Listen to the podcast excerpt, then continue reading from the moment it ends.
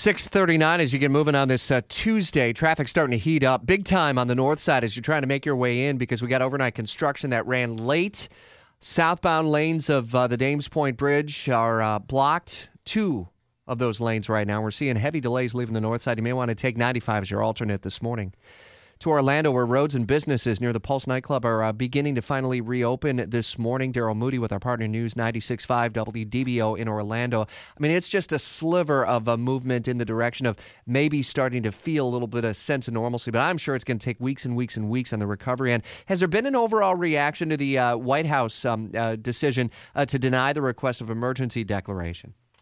Well, uh, you know, you're, you're probably going to get a stronger reaction on that front from the governor's office than, than citizens here. Uh, you know, as far as the reaction of locals, I mean, you know, our our local elected officials and our authorities here, uh, the Orlando Police Department and the Orange County Sheriff's Office, have really stepped up and have done, you know, uh, yeoman's work over the last nine days.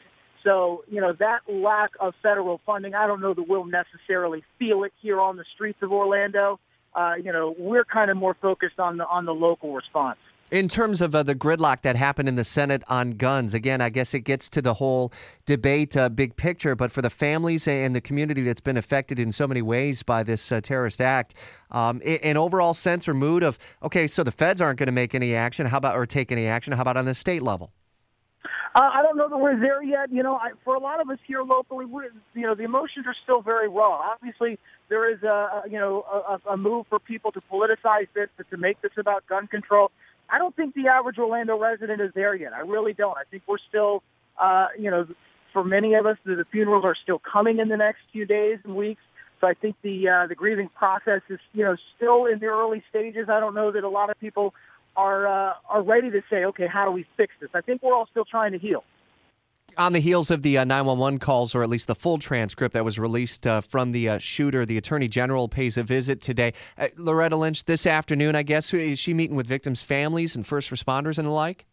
Uh, yeah, that's right. She will meet with victims' families, first responders. There is a uh, press conference scheduled for 2.15 this afternoon at the U.S. Attorney's Office downtown, yeah, maybe a few clicks north of where we are here at the uh, outside the Pulse nightclub.